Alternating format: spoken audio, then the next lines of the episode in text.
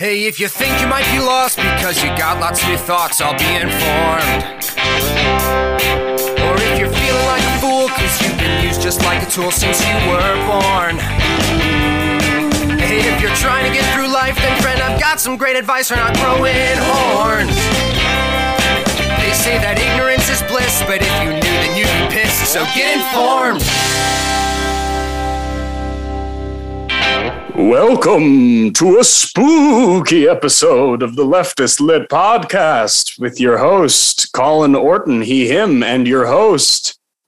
Spooky Al Gropey, she, hers.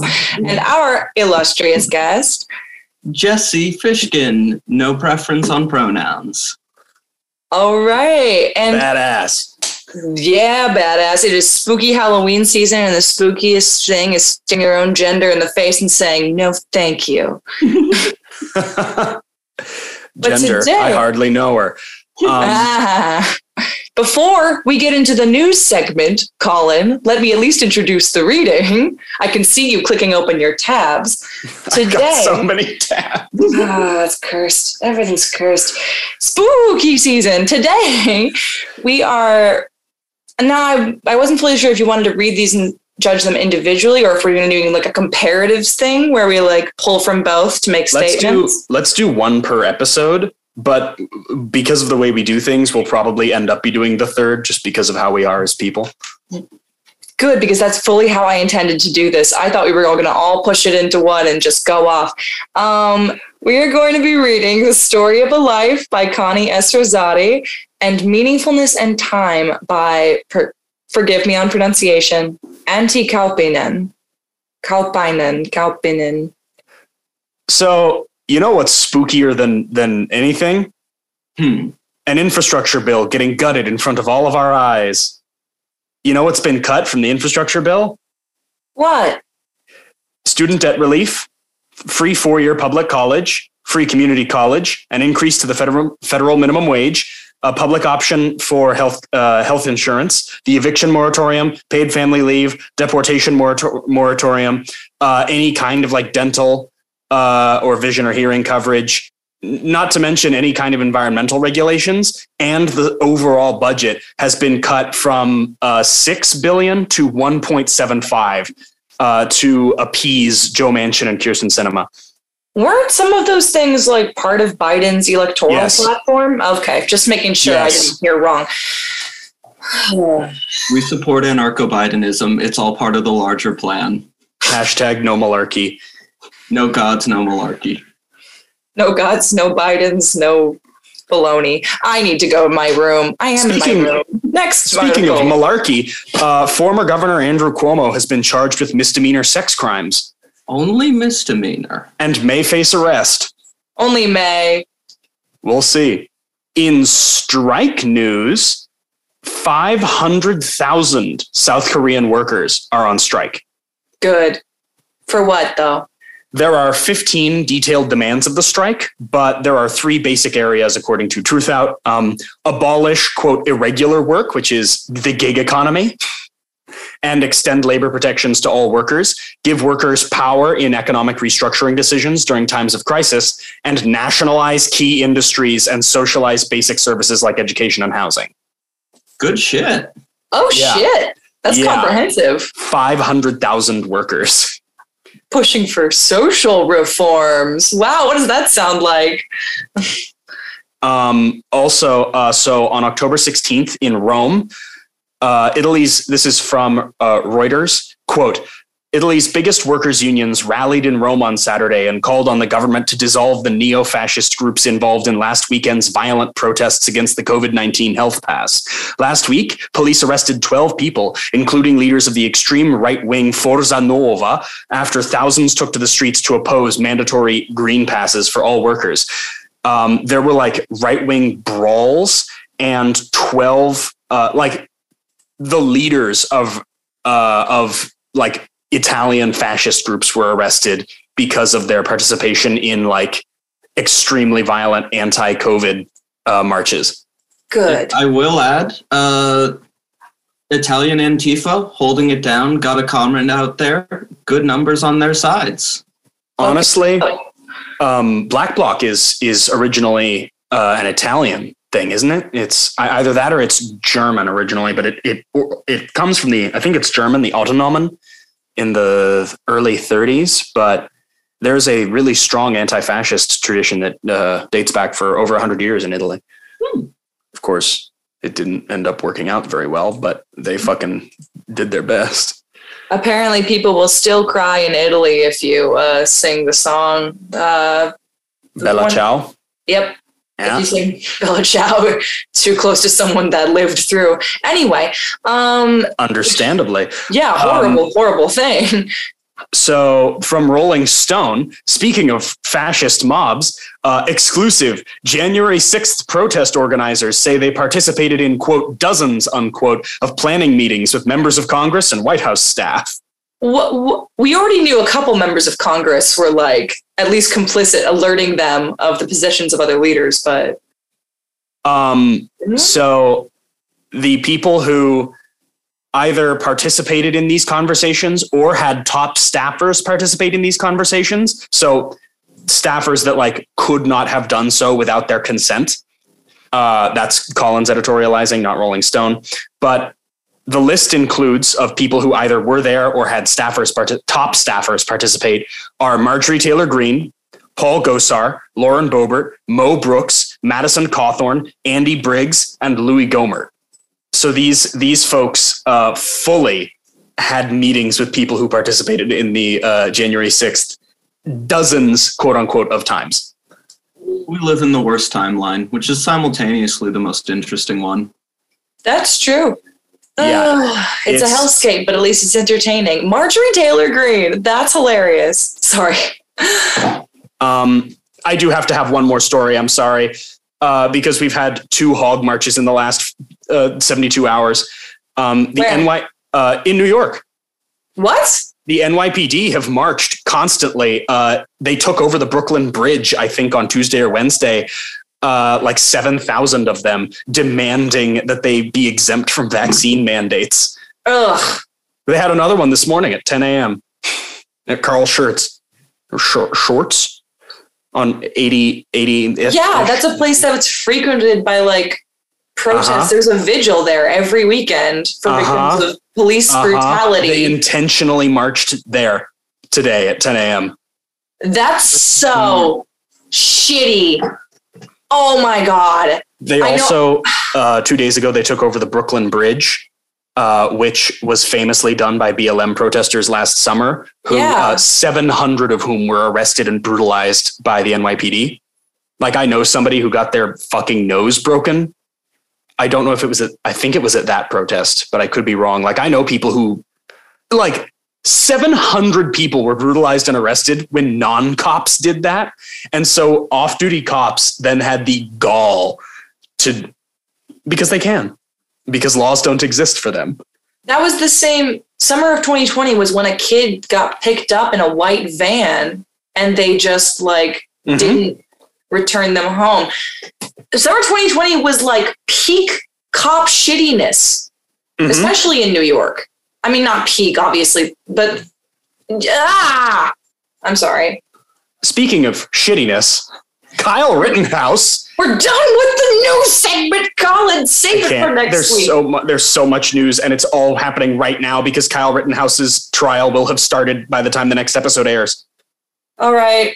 um, but uh, the judge um, whose name is bruce schroeder uh, said that the lawyers cannot refer to the people kyle rittenhouse murdered as victims during the trial Uh, but it would be okay to refer to them as rioters or arsonists. I heard about that one. First of all, ¿por qué no los dos? You can be two things. Second of all, that's uh, Victor, uh, victims would be too uh, politicized. too correct, maybe. But arsonists isn't too political.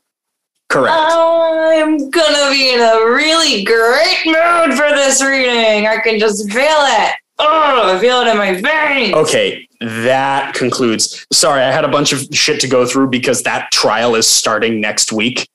hmm Oh, fuck. God damn it.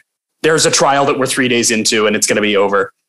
The organizers of the 2017 Unite the Right rally, uh, which saw dozens injured and one dead, Heather Heyer, are on trial today, Oh shit! October 28th. One second, let me pull it up. They're Um, being charged with her death. I'm guessing. it's they're not being charged with uh, it's a civil case oh, okay. because they're suing a bunch of them and a bunch of organizations like Identity Europa, I think is one of them. Uh, here we are. Um, but like Matt Heimbach is there, Richard Spencer is there representing himself. Get him. Uh, Get him. almost all of them are representing themselves. Chris Cantwell is there and admitted to two assaults in front of the jury. Peak um, God complex. This Oh, motherfucker. Molly Conger has a real uh, is live tweeting it, and I highly recommend the thread. Fair warning: all of those people are fucking monsters, and it is hard to read the Twitter thread, let alone watch the video, because there is a video. Uh, they're like broadcasting the trial. You can watch it if you want, um, but it's not going well for those fucking Nazis right now. I Um, imagine they're completely unrepentant. Correct. Uh, the one lawyer that they got is also a huge Nazi. So, like, yeah, this has been this has been percolating for the last four years, but it's happening right now.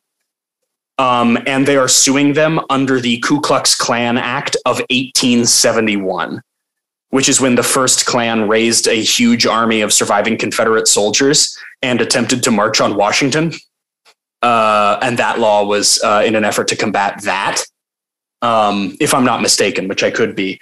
But yeah, it's fucking crazy. Uh, highly recommend taking a look, but things are not looking good for uh, our Nazis.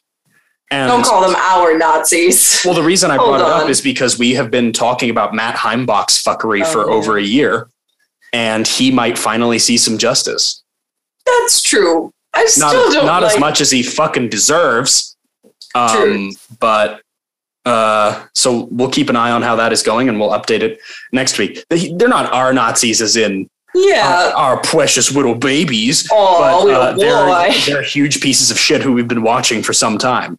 Who they're who we've been stalking virtually for news reports. Doesn't yeah. make it sound much better, but I'd actually prefer that. Anyway, Yeah. So I'm sorry that this week took uh, so long in the news segment, but there's a lot of shit that happened this fucking week right before uh, spooky Halloween. Wait, I'm sorry. I have one event Go, that please, happened please. just today. Uh, Steven Donziger uh, was uh, taken to jail, and he today is his first day in jail.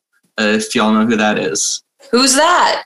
he was the person who sued Exxon on behalf of an entire village in, I think it was Brazil. Holy shit, they took they- him to prison. Yeah, they took him to prison on a misdemeanor. It's the first time anyone has ever had to serve a jail sentence on the specific crime he was charged on. And he's been under house arrest for Two years. like two years, which is, I think, the longest house And- arrest of his type. Yeah. Yeah, ever. It, it's unprecedented, and it's all because of uh, Exxon trying to prevent other people from suing them. Mm-hmm. Is he being imprisoned in Brazil? Uh, no, the U.S. for six months.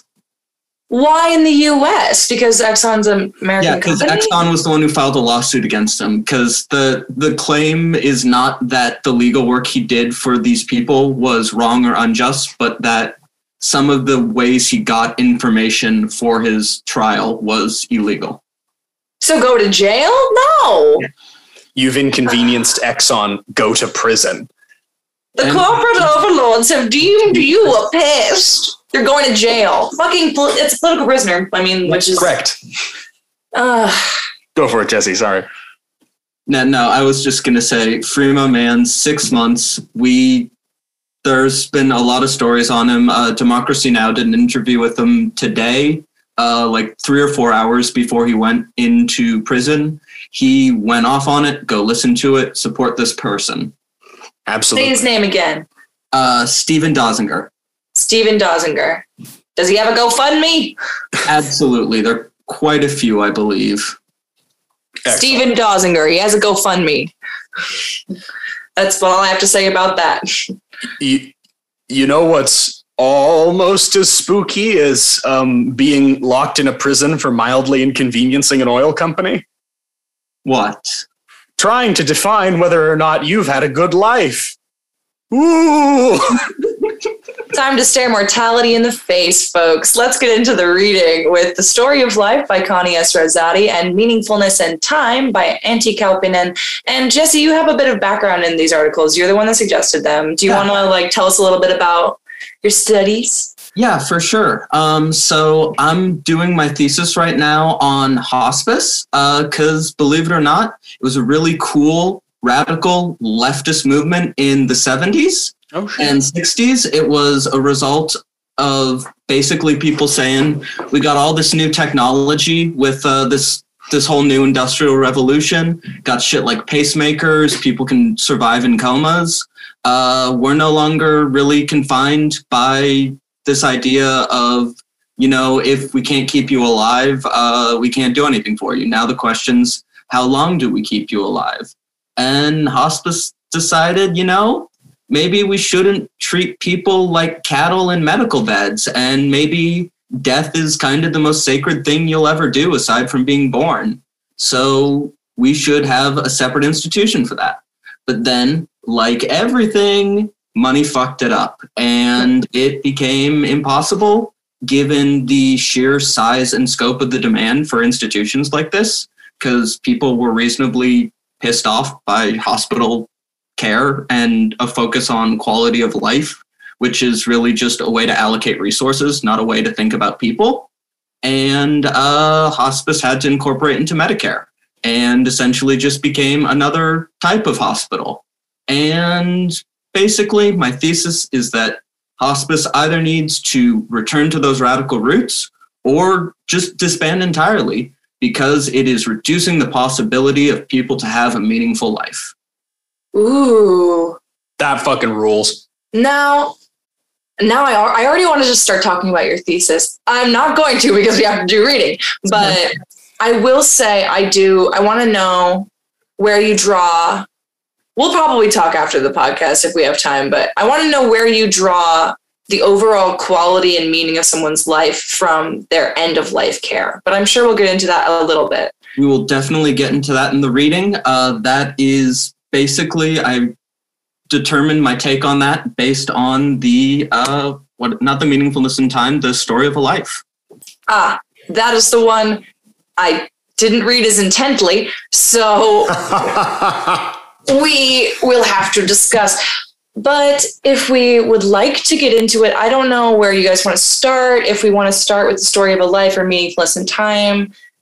Meaningfulness in time was the one that I very much got. Although I will say, and we might have a little bit of a continuation of our last series of debate um, with a little bit of debate because, okay, preface, preface first. Meaningfulness in time, I would say, is the best primer to the story of a life because if you're unaware with any of the concepts they're discuss- discussing, primarily of hedonic uh, life's, uh, okay, it's hedonic versus narr- narrative or narr- narristic. What was it? It's been a minute. Narrativist? Yeah. Narrativist.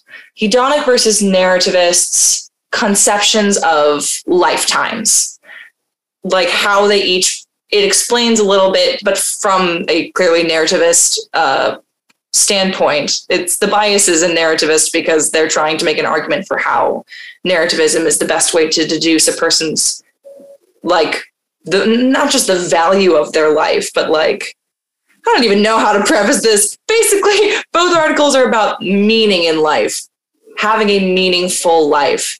And that's what the first author of, of Meaningless in Time, Antti Kauppinen, like hinges their, a lot of their argument on is by introducing the concept that just having a good life, you need to have also a meaningful life. And then the story of a life kind of discusses, I guess, where they find meaning. Jesse, do you want to Yeah. hop in? Story of a life is actually, it's about how the way we tell the stories of our life lead us to determine meaning. Because thinking about humans as monkey brain, uh, it makes a lot of sense to the monkey brain to think about things in a narrative structure. It's not arbitrary, there's a beginning, middle, and an end. And we have no control over the events in our life for the most part.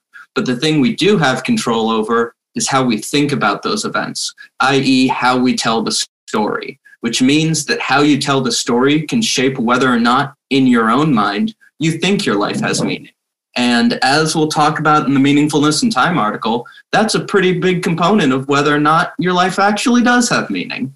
I don't know if I. Okay, yes, correct. Very good introduction. I am going to be butting heads with this theory a lot because I am a bit of an existentialist, and I, in the break between hedonist and narr- narrativist, I am definitely more of a hedonist. I haven't read any hedonist theory. I can't speak to the hedonist viewpoint specifically, but my my past experiences with philosophy that runs on these binaries has usually tended me to be towards like the Dionysian rather than the Apollonian, which is what this feels like to me. Correct me if I'm wrong. It's a little bit. No, that's that's absolutely right. Um, I definitely am against the hedonist argument in this one, although I do agree with the overall existentialism. So I think we're gonna have a fun talk on this one. Let's get it. All right. I did not organize my notes the same way I usually do. So I don't even know how to start. Colin, do you have a place you would like to start at or like a place you'd prefer to begin the conversation?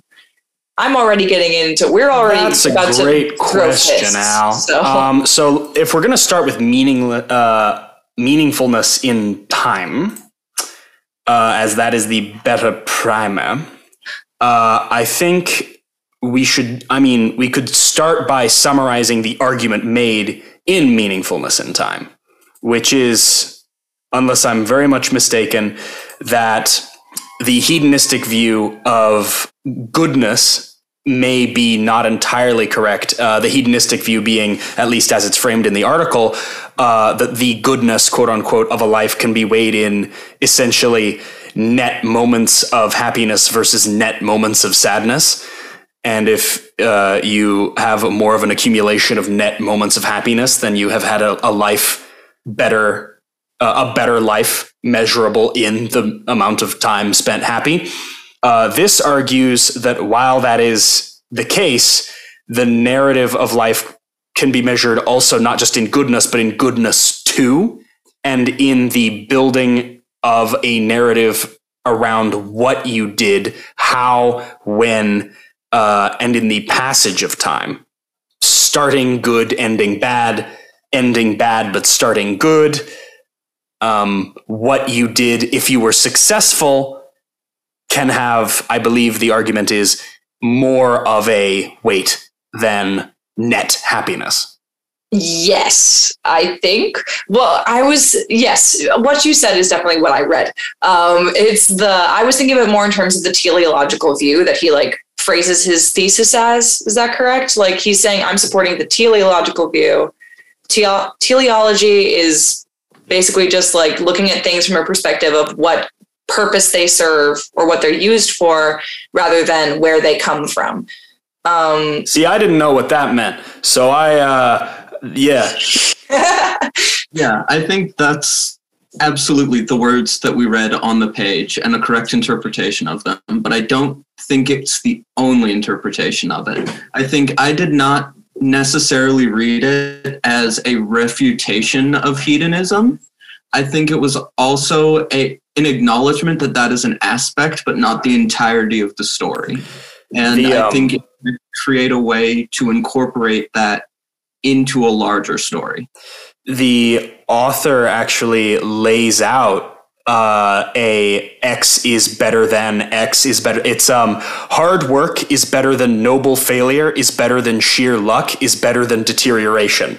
Like um which are all narrative examples the author which are yeah there's the author tells a series of of narratives of like uh, actions performed and happiness gained and then ranks them and it's yeah it's not a refutation uh, it's a building on a sort of uh, if you know we have our, our scale that is hedonism we have a sort of then i, I thought of it as a, a a graph you know uh, adding the vertical axis to the horizontal axis nerd. fuck off that yeah, they do get into it. I do not know the pronouns of this author because I don't recognize the name. Um, but Jesse, would you happen to know them? Uh, I am pretty sure it is she, her, but I could be mistaken. We'll go with it for now, and I'll probably Googling find now. out. Oh, Thank you, we're going to Google first. For now, I will use gender neutral pronouns. Um, Uh, they do eventually bring up anecdotes of like, wouldn't you rather live this life than this life? And it, a lot of it has to do with goal oriented things and creating like, basically, if you are able to view your life as a neat story that had a conclusion that built to a a peak, it will. It is better to have that narrative meaning than to just have an overall good life where good things happen to you and you just get, catch a bunch of lucky breaks, basically. But I don't know if I agree, is the thing. Yeah, I mean, I think the two things that I want to add just in our, our preface to the discussion is the distinction that they make between local and global value. Which yes. is really sort of the idea of where hedonism plays into it. Uh, local value, if you think about your life as a story, uh, that story can be divided into chapters. The things that you care about in each chapter are your local values. The things that you care about over the whole story, those are your global values. And the argument is hedonism cares mostly about local values, and those don't necessarily add up to global value. And the other thing would be just to define meaningfulness before we go on, at least as the author does. And they say that it's the appropriateness of key emotions, like um, feelings of well being, of recognition of your autonomy as a rational and individual agent, uh, self validation, feeling like you're a dignified person. like pride. I think the use of pride kind of like it, it had an interesting connotation to me. They were saying that like feeling pride and like being justified in those feelings. But my thing is, I, I, I just also don't agree with their definition of meaningfulness. But I need to put that aside so that we can actually discuss the article because otherwise we're going to be here all day. Um, but it is one thing that's very nice about this article is that he lays out literally every point he's going to touch on. He discusses local versus global. And thank you for the definition of local versus global because I actually don't think I understood it in that way. And having that makes a lot more sense. But let me find the little place where he just like, here's what we're I going to think Antti uh, is he. I couldn't find anything, but I think Antti is uh, he, him. Ah, good. I wasn't even paying attention to what pronouns I used in that last conversation, so maybe I already gendered them correctly. I don't know. But let's see. I mean, the first example, the one that really stuck with me, uh, this is literally just like the first bit of the article.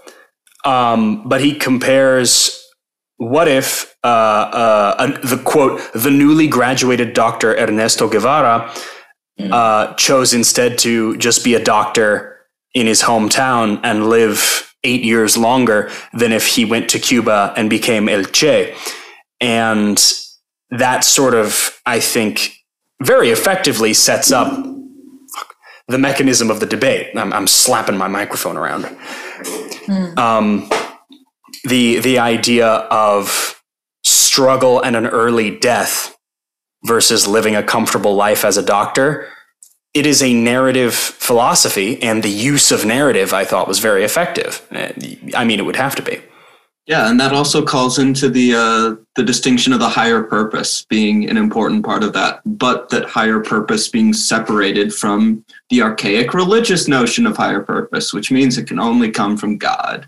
Yeah, I loved that little bit where he's like, we feasibly can't use God as a higher purpose anymore in these discussions about meaning.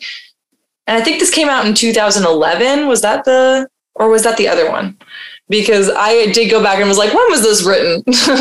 Just because during that uh, part about God as a higher power being the motivating force for someone's narrative. The, but while we're finding that date, and I am scrolling, the, when it comes to the Che versus happy uh, living luxuriously with a happy job not necessarily happy but i where I really rub up against this, oh, it was 2011. Where I rub up against this is all what use is this philosophy to individual people?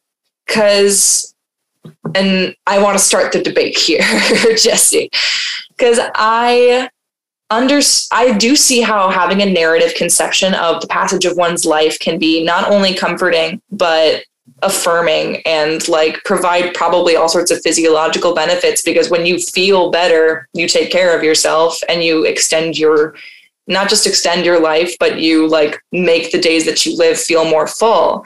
But as someone that does view kind of everything we do as actions taking place within not a void from each other, but a void from like the fate of our planet and the fate of our species. I've been living in the heat death of the universe recently. But so where do we take this philosophy to apply it? Because if we can calculate the meaningfulness of someone's life, how would that have any like how would we apply that to the people that we know to actually like improve the lives? Well, I I do have a response and it is fully centered around hospice. And the Perfect. First, the first distinction I will say is I do not want to be put on the side of arguing that we can make calculations about the meaningfulness of other people's lives. That is solely up to you as an individual.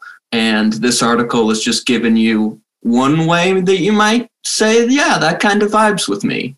Um, but as far as hospice goes, when you look at the sort of the story of a life it sort of tends to have an arc where you're you're climbing you're climbing you go to college or you don't depending on where your life goes. You get your liberal arts degree you figure out your job you do it it's not work it's what you care about. Uh, you are the top of the top in that job and then you retire and then you start getting older and pretty soon you're at an age at which you can't take care of yourself and you qualify for something like hospice. And they put you in hospice. And going back to this idea of local and global value, uh, hospice, like all hospitals, run on the metric of quality of life, which is totally local value. It's you've broken your arm, you get a cast. You're depressed, we give you these meds. You have, uh, you're in a coma, we monitor you until you wake up. And while they're focusing on all these local values, they are ignoring the narrative that the person in hospice is telling themselves. And I think if you look at sort of the overall conception most people have of a hospice center, which is just where old people go and wait for death, essentially, I think the narrative that you can't help but tell yourself if you're in a situation like that is, well, I did all this work, I climbed and climbed, and by all accounts, I led a meaningful life. But now it's stopped. Now I am here. Mm-hmm. Uh, what we view as like this a certain pre- threshold in senior citizen of agedness is your narrative is over, but you are still alive. You have completed all of the things that make a life meaningful, but you're not dead yet. But those two points should coincide.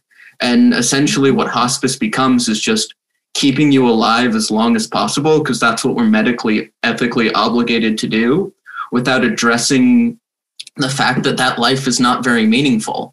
And I think, mm-hmm. insofar as we're storytelling creatures, I don't mm-hmm. think any one chapter matters more than any other, except mm-hmm. for that last one. Because I think the real purpose of that last one is to look back at everything and sort of dot your I's and cross your T's of your own lived narrative. And if all of it led to lying in a hospice bed, waiting for death, being cared upon by indifferent people who are really only there for a paycheck and to make sure that you don't die from something they could have prevented, you can't help but look at your life as meaningless. And you can't, regardless of all of the hedonistic pleasure you got, regardless of anything else, the fact that that is the chapter that you are in can render a life meaningless if not recognized and acknowledged.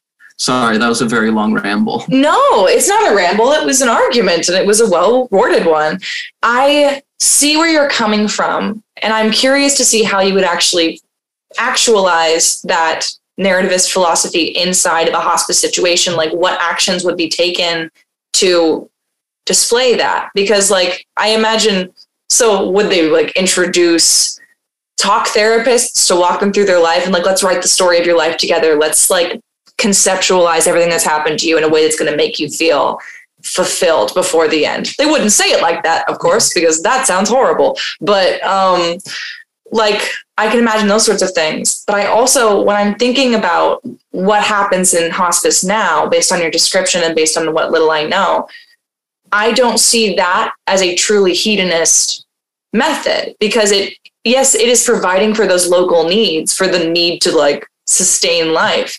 But hedonism is a lot more about like and again, I have not read the hedonist philosophy from this particular school of philosophy about the meaning of life. So I don't know what the actual hedonist perspective is. Maybe I'm not a hedonist. Maybe, but I would see like a hedonistic hospice care as more like making happy memories before the end, not to distract from the end, but to provide like quality of life in the form of living. Like if I was running a hospice care, we would be taking them on nature walks, like baking cookies, like that, that sounds a little bit like if I was president, we would all live together and be friends. But I mean, like having drinks, like going ballroom dancing in a safe environment so that they can experience things they did as a youth. Like, I think a lot of pleasure can be found in end of life that is not necessarily about like making sure. But anyway, I also want to say before we get off too too far off track because I'm already off track. One of the people that I've met in home hospice workers who go into the house of a dying person, my mother has a very close friend from her youth as a hospice worker, and they are some of the strongest motherfuckers you will ever meet. Hug a hospice worker today. Oh yeah. But I think that the majority of uh, current hospital-based hospice and the fulfilling of local pleasures is more about money, as you said towards the end of your statement. It's more about this is what a hospital is supposed to do, so we're going to perform our function. I don't think it's actually about fulfilling their local pleasures. Al, you, you brought up an interesting point about the utility of uh, this philosophy. Uh, why would you do this? Uh, my takeaway was um, as a call to action, especially that like ranked system at the end of each analysis Mm-hmm. Um, it is better uh, to have striven and failed than it is uh, to sit uh, and be lucky um, and be happy in uh, happy and inactive is mm-hmm. ranked lower than active towards something you believe in and uh, not moment for moment happy. It ranks struggle toward something you believe in as gratifying, if not in, uh, pleasurable. Yeah. Yeah.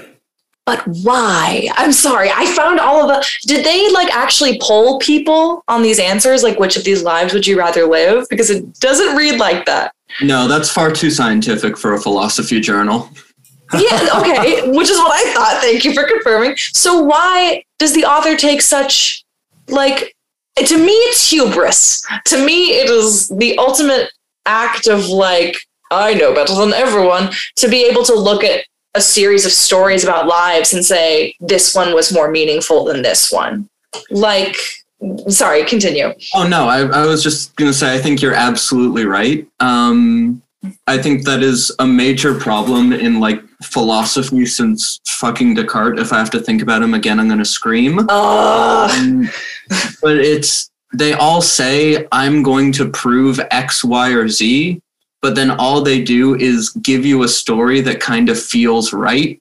And exactly. if it feels right enough, it's proven. Yeah, that's the systemic issue in just all of this shit. Um, I'm glad you said that because a line I wanted to pull out, if you were of the same mind, was this is my least favorite kind of philosophy not this particularly, but the writing feels like a mathematician trying to solve for uh, the Garden of Eden. Like the fucking, we're gonna find this great thing, and I'm gonna prove it with this graph. but continue. I didn't mean to cut you off. I just wanted to throw that in. No, you're all good. But yeah, I think the thing that you can get out of this or any of the writings that do that is just to have an internal dialogue with yourself of saying, if I agree what part of the arguments did I latch onto that made me agree? If I disagree, what is that sticking point and what does that mean I actually believe? hmm You sound like my philosophy teacher. I got to go back into school. It's very zen. I love it. Okay. Um, to touch on, we basically, this whole argument has basically been us going over the first section and talking about those anecdotes and like what they mean about the argument. Unless there's, is there anything else? Because I just wanted to say I also disagree with that final, like this kind, these kind of lives are better than these kind of lives, like for uh, Yeah. in a row. I Which is see, how like each segment is ended. Yeah. yeah, I can see where they get this argument. I already forgot the pronouns we said because I've been so in my in my brain hole. Um, but so basically, they go through each of these stories, and then they the the basic examples are: this is a life that began in a rough place and ended in a good place through no work of the individual. Like they were raised in poverty, and then they were catapulted to wealth by lucky chance. Then they have the opposite someone born in wealth that is lowered to poverty and dies miserable because of chance. And then they have the examples of someone that is born in a really, really bad situation, works their way up, and succeeds. And then someone that was born in a great situation, works really hard for something, and fails. And they rank born in a great place and then experience failure, but with work as more valuable than experiencing success with no work. Which, Colin, Yeah. I think you said earlier. I just wanted to like expand what Give some anecdotes were. context. Yes. Yeah. And I don't know if I'd agree with that only from the standpoint of to these only from thinking of from the perspective of these individuals.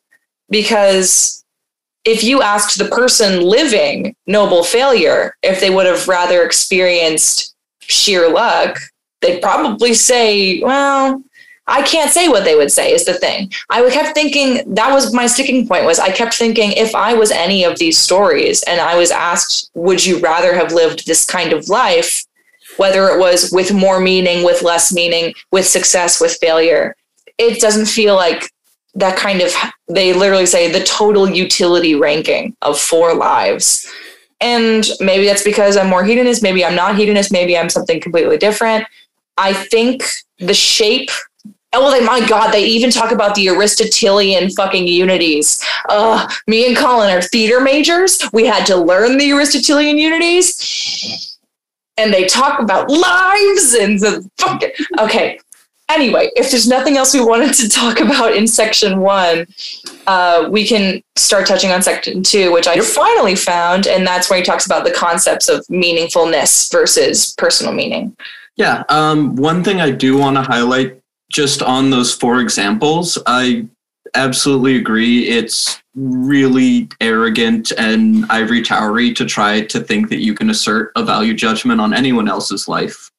Uh, but the thing I did think was really interesting about them was that the way they were setting it up uh, was that from a hedonist perspective, each of the four stories had the exact same meaningful value they all hit the same notes, just in a different order. So if you were looking at it just as the level of pleasure or pain they experienced, every single person experienced the same sum total pleasure moments, pain moments, but we wouldn't all agree that their lives were equally meaningful. And I think that was just the proof against hedonism that, at least personally, I, I vibed with. That is a good point to hit on. I totally forgot to mention that. Yes, these lives, I do, I would agree that when you look at the overall span of each of these anecdotes, that they do have the same net average happiness or happiness points, you know? And the author does a really good job of defining uh, that each of these has the same amount of net happiness. I thought, as a pie in the sky thought experiment goes, uh, he did a good job of defining his terms beforehand. Pie in the sky Thought Experience is my new band name. I'm calling it right now. Um, and I will just, I, I will not, I will not state my disagreement with that overall statement because that was a very good way to put it, and we're going to move on. Uh, the second point is the concept and conceptions of meaningfulness, um, which is basically wherein he, wait, she. Uh, Uh, apologies to Antti. Uh, when we find out, mm, we'll we will publish an apology yeah. And a retraction. We've just been shotgunning out genders here. Listen. Anyway, Gender is void. Um, the concept and conception of meaningfulness. Basically, the author begins by with the example of um, they use a couple different examples of how we personally define things as meaningful. They talk about, oh, a worthless necklace, but that it belonged to your grandmother can be meaningful to you, but not meaningful as a whole. Or like a fling that could still be happy and bring about a lot of emotions could be meaningless if you don't see it going anywhere. Um, but those things, what we view as meaningful or meaningless, is not what is the gold ideal of meaning and I just it's another philosophy thing that I go up against. It's like anyone that tries to establish this is the pure ideal. It's platonic, platonic ideal of meaningful. I will say I, I heard very recently an interpretation of platonics that I like better than the bleak, accurate problems that you have with it, which is that it ex- the whole idea of these Aristotelian ideals, these platonic forms, is that they are ideal and they will never actually be represented the way we talk about them in discussion in real life. But there's sort of this amorphous blob that sometimes the things we experience, we can say, oh, yeah, that fits in there somewhere. And even though we can't do this one to one mathematical proof, at the very least, we can say, that applies here, that applies there, that's more structure than the void. I prefer the void. but yes, that I mean that does make yeah, I mean that's what I see in the Aristotelian unities is like there's little bits of everything that we can recognize, but I completely agree with it's never going to apply to real life and yet every other philosopher uh, what was it they mentioned?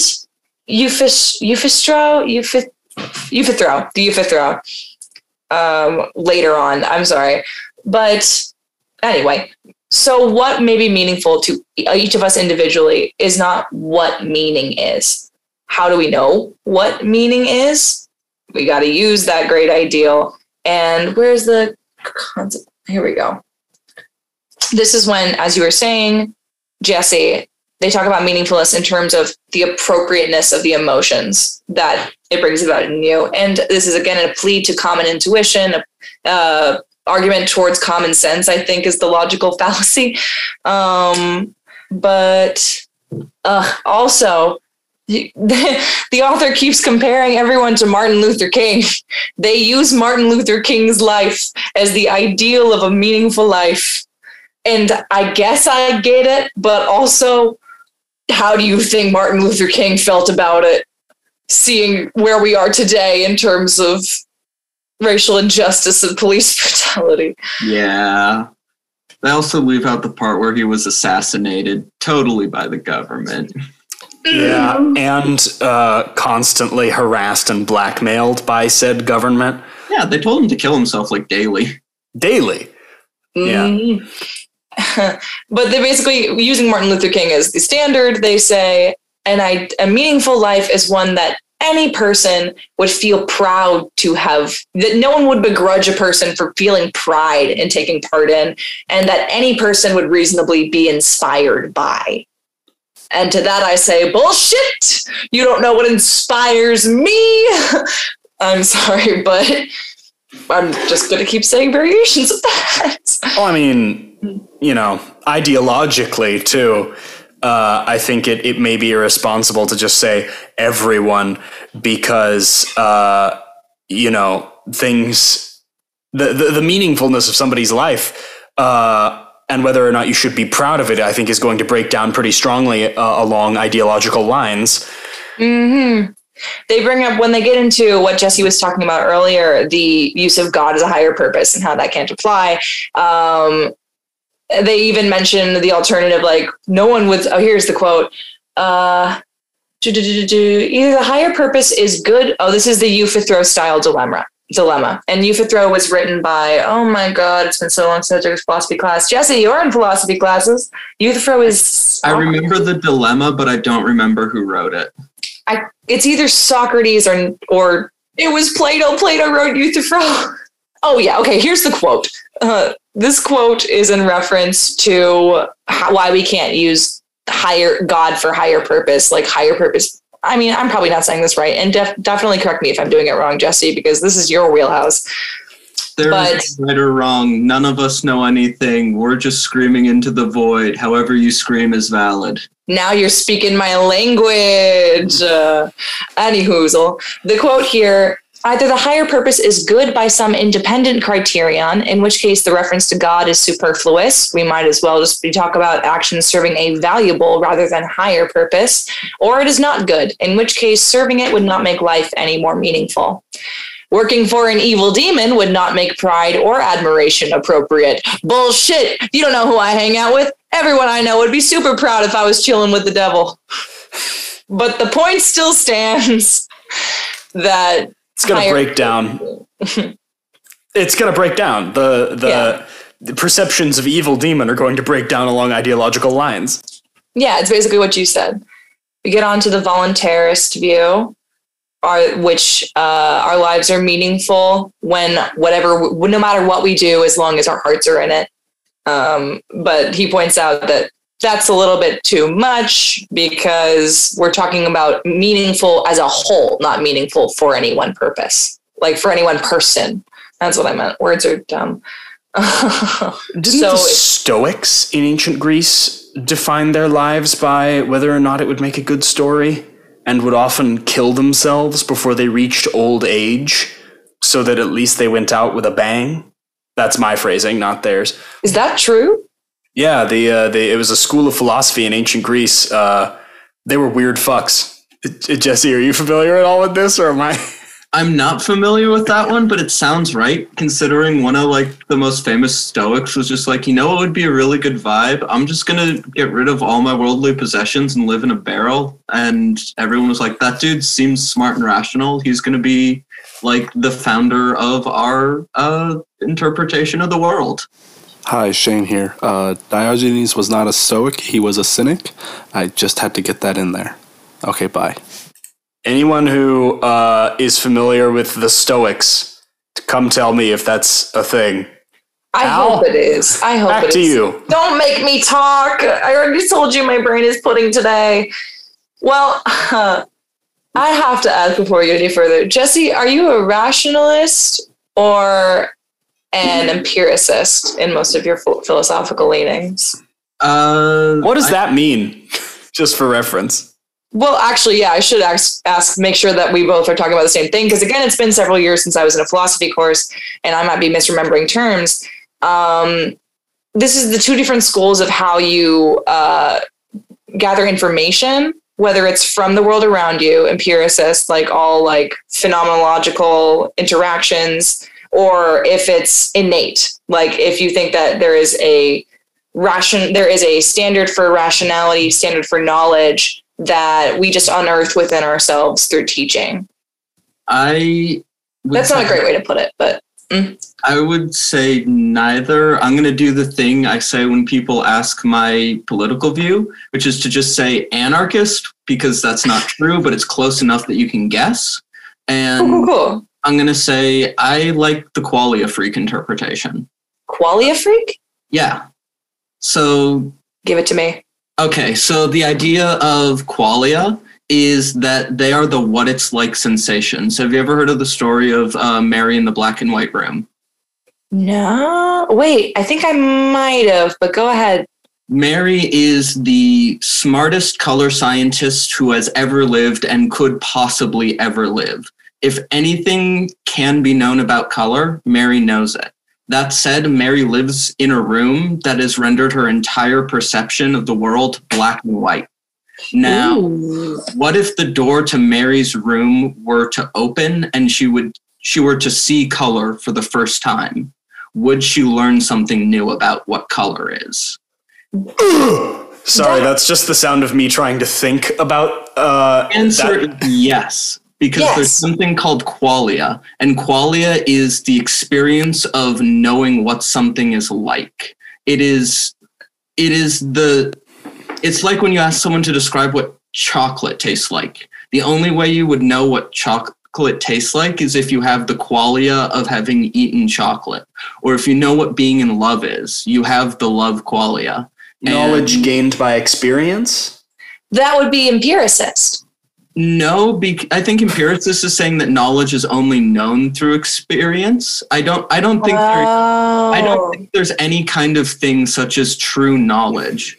I know agree. that the things that I know, I learned through the lens of qualia, and I Hmm. think that all ideas are hermeneutics. Should I define that one, or do people know that one? You should define it. Um, also, forgive me. I'm, I'm trying to. I'm, I'm struggling to wrap my brain around this.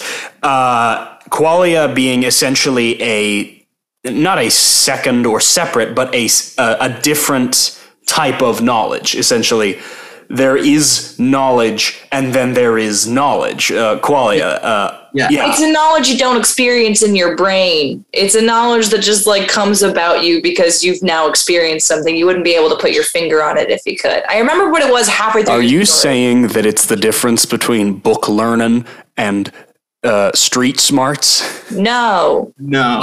That would be empiricist rationalist. No, it's the difference between knowing something because you believe it to be true and knowing something because you had to interpret some information through your veil of perception. Oh yeah, for sure. Okay. But um If yeah, I remember correctly, there was a lot of people that were trying to associate qualia with religion and like this feeling I have where I just I know there is a God, but that's not what qualia is entirely. I just I, that's the reference that once you started giving the example of Mary in the black and white room, I remembered hearing about that in a religious philosophy class. We're back on it, back on that horse, baby. yeah. And actually, I think I agree with that strongly, like mostly. Who is hermeneutics and Uh, why? hermeneutics is okay. This is another one that I'm going to explain by example. Uh, think of a tree. You are not thinking of one tree. You're not thinking of a memory of a tree. There's you're not thinking of a specific instance. It is just the concept of tree.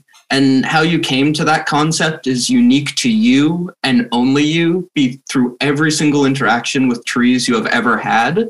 But at the same time, when I say tree, we all know what I'm talking about. That's our hermeneutical understanding of the idea. At the end of the day, all our ideas are totally unique to us, and none of us are ever actually talking about the things we think other people are talking about, because that's not how language works. Uh, but at the same time, the ideas are close enough that we can still communicate meaningfully. the convergent evolution of ideas. Yeah. That okay, that one that was easier. You yeah. did it. Okay. Yeah, I think the only two things that I I don't like universal truths. The only universal truth is that there are none. Me Uh, too. Agree. Strong, strong fucking agree. Continue. But that said, if I were to learn any universal truths, uh, they would be hermeneutical hermeneutical conceptions of them, and I'd learn them through qualia. I dig it. I'm down to party. Personally, I think I agree with a lot of that, except for I do not see myself as being a person ever capable of achieving any of those truths. And so I don't try. Let me rephrase that. Um, I think there are some things that humans simply do not have the capacity to fully understand. And rather than feeling and uh, Simone de Beauvoir calls it the fundamental antagonism of like the conception of like knowing you're going to die and knowing you're one of the only kind of people like kind of creatures on this planet that is aware of your own death so shouldn't that make it special but it's not that i don't feel any kind of antagonism from knowing that there are possibly truths and knowing that i don't have the cons- the fucking consciousness to recognize them i just take comfort in the fact that no one does and Hard agree. Hard Yeah. agree. I uh, hot take for the day. Um, philosophy is great because you all it does is ask unanswerable questions. our brain cannot conceive of a rigid wall beyond which we cannot contemplate. We can't imagine the border of the universe. It's it's just beyond our perception. That's why we have philosophy. We can create questions that are right in front of that border that we can just go around endlessly as a coping mechanism. That's what philosophy is. It's preparation for death, baby. It's just feeling like you have a better understanding of the universe based on mostly nothing. Um, not nothing. I mean, like people do make logical proofs that make sense. They just feel right to you, is I think, as you said. Yeah. we have to cut the episode here. We barely talked about anything because we have to start the. Are we going to do two recording sessions? Yep. Well, we're about um, a quarter ish of the way through the first article. So, We're doing great. I have been Colin Orton, your host. Uh, you can find this podcast at Lift a Slip Pod on Twitter. Send us hate mail at gettinginformedpod at gmail.com. Uh, Al, who have you been? just uh, just an old student of philosophy refreshing her memory faced with a powerful foe. I'm just kidding. Yeah, I mean, I do. It is so nice to talk philosophy again after so long. So, pardon me if my brain is taking a bit to catch up. But my name, the person I am, actually is Al Gropey, she, her, hers. You can find me on my website at alisongropey.com whenever it gets fixed. Who knows when that's going to be? And you can find me on Instagram at al.gros. And my impressive foe, who hast thou been? I have been Jesse Fishkin, and it has been an absolute pleasure. I love nothing more than finding wonderful foes to rattle off the meanings of life with and then leave more confused than when you started. And I have no socials to plug because OPSEC. Mm, Smart. Smart. Very smart. And we'll see you all next week for who knows if we're going to get through both articles, but maybe one. Bye.